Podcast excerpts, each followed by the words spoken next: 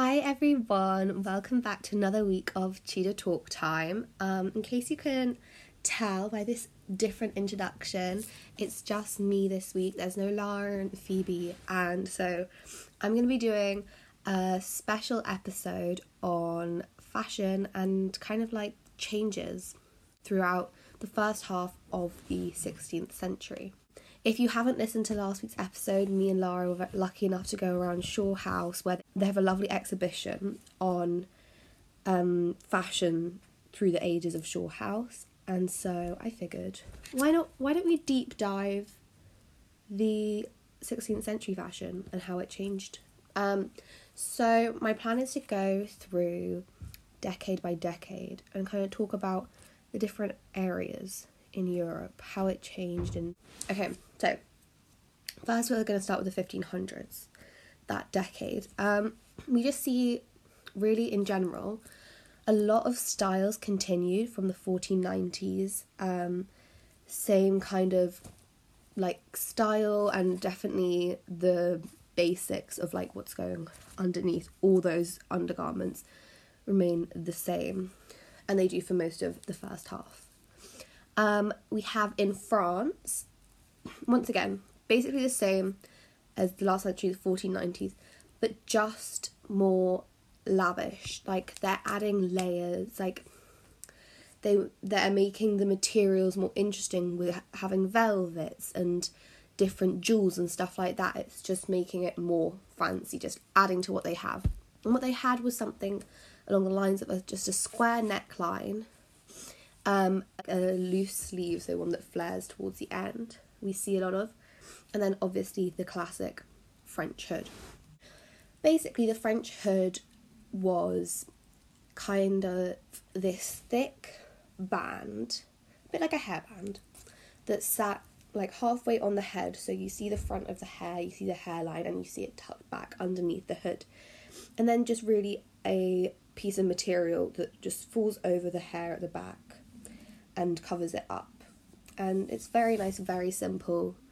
I mean, I'm sure you've all seen photos of it, like Anne Boleyn's portrait, she wears it. You see a lot of them, and they become a lot more popular later throughout this um, century.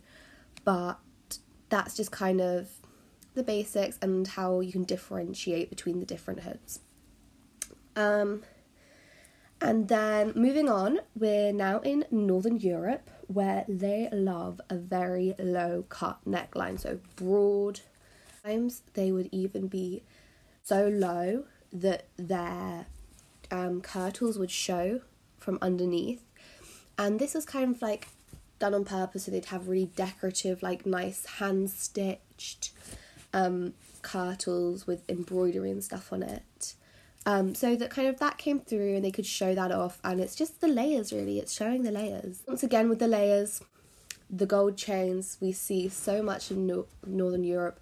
And if there's one thing they're going to do with their gold chains that they love it's layer them. They love to wear loads of different gold chains just layered um, and the very interesting thing i think is that they really really liked a tight sleeve and they go on to favour it for quite a long time when tight sleeves aren't really that fashionable throughout the rest of Europe.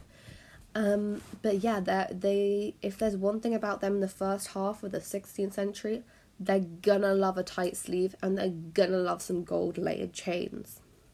Next, we go back to Italy, back down south, um, and here we do begin to see the roots of a lot of kind of fashion trends that we're going to see throughout this era. So, for example, we see the roots of the slashing trend. Um, so, basically, in my opinion, it's the roots of it. And basically, women would tie their sleeves um, loose to, like, as in the bit that connects by the shoulder, they'd tie it slightly loose so on purpose so the kirtle would show through. A really interesting thing, in my opinion, is that a lot of them wore their hair down or in a simple hairnet or something along those lines. So they're wearing their hair, you can see it, which I just think is really interesting because throughout the rest of Europe, they're wearing hoods, they're covering their head. You know, we've got the French hood, the English hood with the gable hood, Um, we and then we've got like hats in Northern Europe, so it's just really interesting that showing their hair is just something that they do, in my opinion. Um, and we also begin to see this favoring towards an unnaturally high waistline. Normally, the waistline sat on a dress sat quite low at the hip. See them begin to bring it up in Italy so that it covers the, as in it's almost above the stomach. Moving on to England. As I mentioned, English hood, also known as the gable hood. The key feature of this is that it's pointed at the top, so it's a little bit like a triangle, like a gingerbread house roof at the top. It's very stiff, and then it normally has, and then it has some lappets that go down, and it covers the entire hair. That's the main point of this. It's gonna cover all the hair. And then we have very similar silhouettes in terms of dresses to the previous century, very much the stay, same kind of idea there. Um, final country for the 1500s is Spain.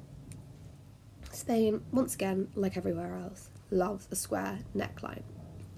Ample train um, was a really kind of important thing. So this meant that they just gathered at the floor because it's a sign of wealth. You know, it shows that you can afford to change your dress often because otherwise, if you have a dress that's trailing on the floor and you have to wear like the same one every single day, that's gonna get dirty. And they were like, they can just afford to change it, so they're gonna change it. We also see the beginning of the Spanish farthingale. This is a kind of ribbed skirt, you know, so that it holds this kind of wider shape.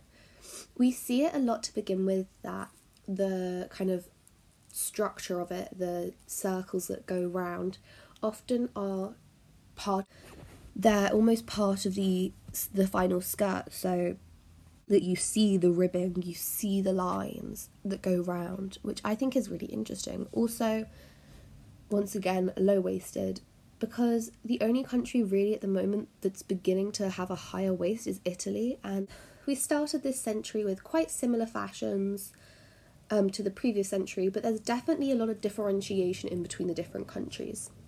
Now, in the 1510s, we in each century, I'm not going to do every single country because there's not always like a whole load of change. But I'm going to do the kind of main changes. Um, so in the 1510s, we begin to see bigger sleeves becoming a thing, except in Northern Europe, particularly Germany. Because as I established last time, if there's one thing they're going to do, it's a tight sleeve. So this trend of these big flowy sleeves really comes from Italy who continue to favour these broad low cut gowns um, with a big flowy sleeve that creates a rather masculine figure in those days. So in all kind of male portraits we see them very puffy and stuff and women normally have very slim fitting things to show their figure. But this is really changing it quite a lot. They're getting these leg of mutton sleeves so that they puff out around the shoulders and the and the top of the arm and then kind of um, cinch in. And it's just quite an interesting shift from the previous um, tight or loosish sleeve, but a sleeve that definitely started tight around the shoulders. It's a very interesting change and it's a very interesting choice because it's so associated with like a masculine figure, masculine outline. The no- low neckline was still a fashion, but it was often made more modest, but with like a high necked chemise underneath it. But I think what this really demonstrates is that the neckline is very important. Whether you cover up underneath it is your choice. How high you make the actual like exposure of the neckline. But the neckline is going to be low, like that's the fashion. We begin to see slashing in the arms, so because they have these big puffy sleeves as their kind of base, they have um, they've kind of only they can only tie their sleeves together down the arms so much, and so a lot of the puff kind of shows through, and that is really what the slashing trend starts as.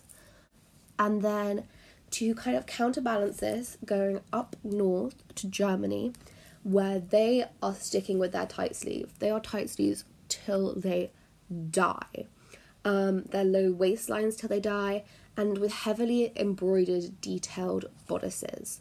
So it's quite a contrast, really.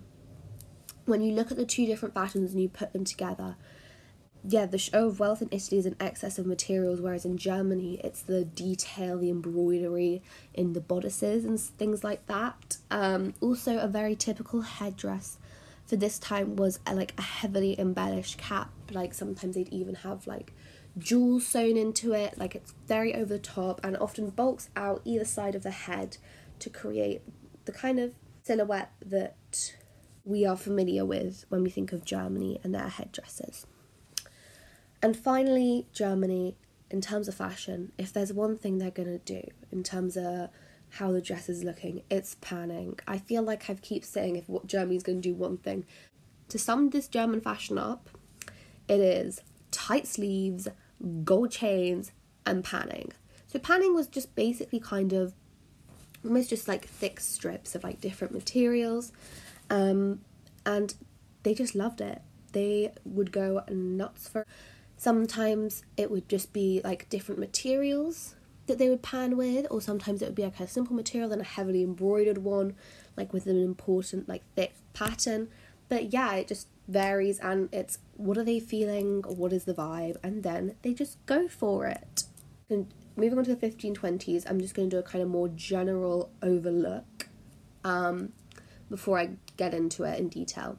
But Spain becomes more modest um, which is a trend that the rest of Europe is soon going to follow, and it's it's quite a change to the previous century because the previous century was a lot more kind of relaxed, um, especially on the continent. Maybe not in England necessarily, but so Italy and Spain. I've put together here because the fashion in this period is really heavily linked due to the large amounts of Spanish control and Spanish influence in large areas in northern Italy. And so, Spanish trends such as a filled in neckline, um, we begin to see them obviously start in Spain, but they do filter into places in northern Italy. However, we do still see southern Italy continues with its own kind of choice in fashion, what it what like what it's leaning towards, which isn't really the same vibe as this. We see um, a continued love for large silhouettes and these almost turban like headdresses that become very popular. And it's basically just kind of layers of fabric that are wrapped around to create this circular fashion around the head. Carrying on, we begin to see panning coming into Spanish fashion and a detail in the top half of the dress, and then just a wide farthing hoop skirt in Spain in particular. Um, now, Northern Europe, because if there's one thing I'm going to do in this episode with countries, it's just ping pong around Europe. So, Northern Europe, we begin to see some hair let down moments. Um, it's like we see some hair down moments, it's embellished, it's worn among young women, it's associated with things like um, an unmarried woman, you know, like, or women on their wedding day. It became fashionable to wear your hair down, and they put things in their hair to make it fancy, like like pearls or something. Um, and once again, we see gold chains, and they almost become incorporated into the dresses. We see these like, we see chains that are like sewn into the bodice, and finally pleating on pleating and panning on the skirt because I think we've established at this point that that is what they're going to go nuts for. Um, ping ponging back to France, similar fashions continue to be inspired by Italy, um, and just kind of upping the lavish factor once again. More jewels, more gold, more ermine, more velvet, all that kind of fancy stuff. They're just upping it to make themselves seem as flashy as possible. But the interesting thing about France is that they do seem to be getting their influences from a mixture of this these very polar opposite northern Europe and Italian Spanish fashion because they seem to be beginning to love a gold chain. And we know that they aren't getting the love for the gold chain from Italy. We know where they're getting it from. They're getting it from Germany. And yeah a lot of they really begin to lean into this kind of layering of necklaces. And we see this fashion emerging from in France of wearing one gold chain like a normal layered necklace and then a second one that disappears below the neckline. And this is seen quite a lot and becomes very fashionable. Definitely spreads to England, and pr- this is probably due to Anne Boleyn because she wears this in her portrait. Um, and it's very much a continued fashion trend. And, and finally to England. It's becoming more French. Once again, Anne Boleyn has hopped over. She's come back from France, living at the French court. She's very important. She's caught the king's eye. Everyone's like, How has she done this? She dresses differently. Let's copy. So we have these lower necklines and a low cut bodice around the back. Um, these would have met together, the two sides of the back of the bodice kind of met together in this V shape. These range from like a very modest kind of high one or to dropping as far down as the waistline.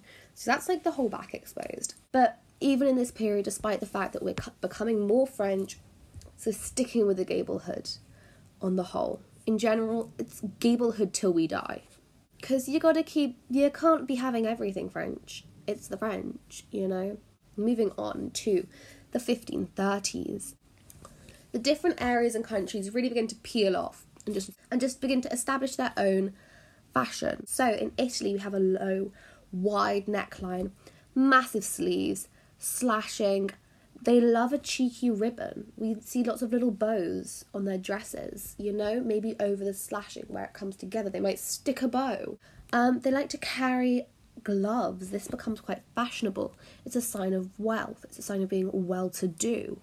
And it's not just, it's kind of some of the first time we see gloves being worn in not just a, it's cold, let me put some gloves on to keep my hands warm it's like the thin gloves that are like, oh, my hands are precious. Let me cover them, kind of thing. Um, and finally, a chemise with a ruffled collar.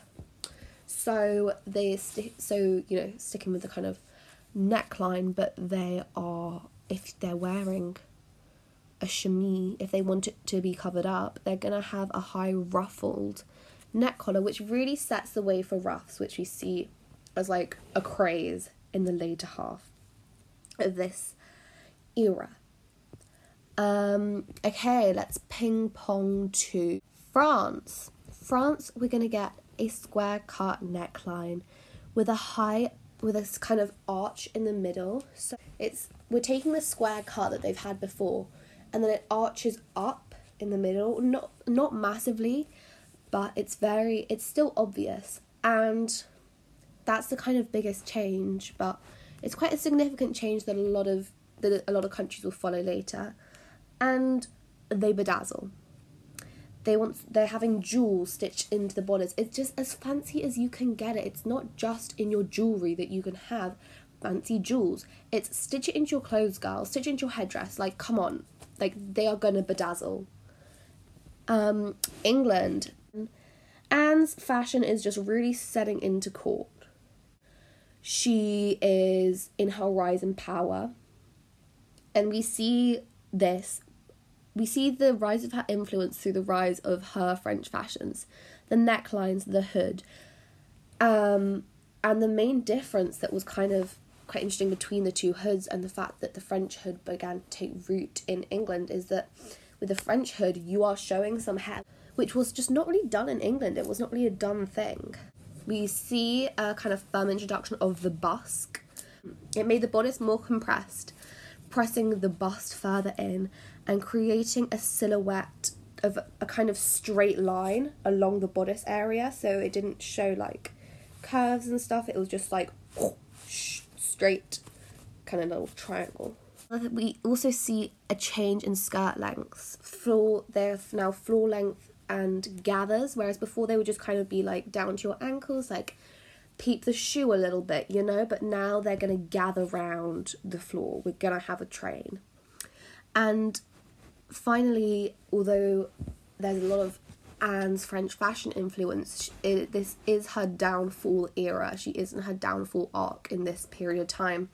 And then we see Jane Seymour, where really the final version of the English hood um, and the style of this is So the right half, uh, the material is folded and twisted into the shape of a whelk shell and then secured on the top of the head. And the other half, the other side of the material, is allowed to just fall behind the shoulder. We still have the frontlet and lappets tucked up, but they're shorter in length now. But it's still going to cover all the hair. And then finally, for this decade, we have Germany.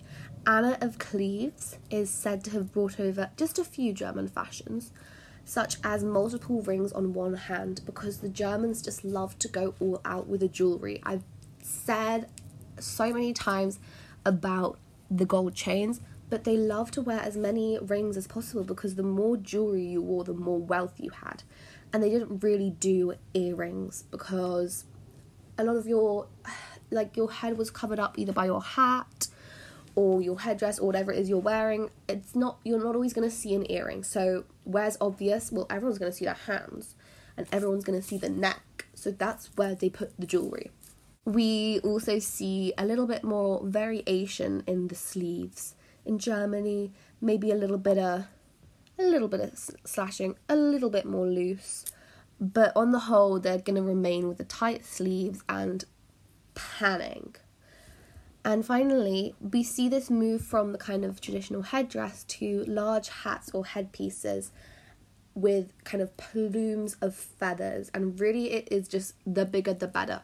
The bigger the feather, the bigger the plume, the better finally in the 1540s because i'm only doing the first half in this episode because i'm sure everyone is tired of hearing my voice at this point in the 1540s we have in italy we still have spanish influence over women's fashion of italy including padded corseted bodices because the italians before this era they really just like a free flowing style. They like it to be as kind of flowy and stuff as possible. Whereas the Spanish style is very kind of strict. So it's pointed waist and a conical profile in the skirt. Um, but instead of adapting the structured farthingale for a smooth, rigid skirt line, ladies of the Italian court preferred the softer draping of pleats and gathers. So that's kind of how they're making their skirts go wide and it's just it's more Italian. Like we see them just keeping their fashions and gotta love it for them. Then we're kind of doing the next one I've kind of gathered Northern Europe under the Holy Roman Empire. And it's very much simplified from the previous extravagance because, as I said before, if there's one thing Germany's gonna do. They're gonna get that jewelry out, they're gonna layer, they're gonna bedazzle. But not anymore. We see them simplify, which ironically is probably due to the large Protestant influence in the area. Um, we see them higher the neckline, make their headdresses smaller, and lots of muted colours, whereas before they loved a bold colour. And then finally, for the 1540s and this episode, um, we have England, um, a conical figure in skirts and sleeves. They keep the French hood and a low, wide neckline. And the fashion in England is very much things we associate with um, the fashions that Anne Boleyn might have brought over. So we see it in we really see this fashion come through quite a lot. So we see Catherine Parr wear it a lot. We see the young princesses Mary and Elizabeth wear it, um, and so on and so on. This conical figure and a French hood and a wide neckline. And yeah, so that's it for this week's episode. I hope you enjoyed. We will be back all three of us next week, hopefully, um, to bring you a more normal episode, a more, a better episode. But um, I hope you enjoyed this week's episode. If you want another solo episode on fashion, let us know. Maybe Phoebe or Lara would like to take it on. But if you enjoy this kind if you enjoyed this kind of specialized like zooming in on a particular interest, let us know. Let us know what you think. Leave a review or DM us on any social media platform. Um, follow us on Instagram, Twitter, TikTok, at Tudor Talk Time, Um, and I hope you enjoyed, and I'll see you next week on Tudor Talk Time.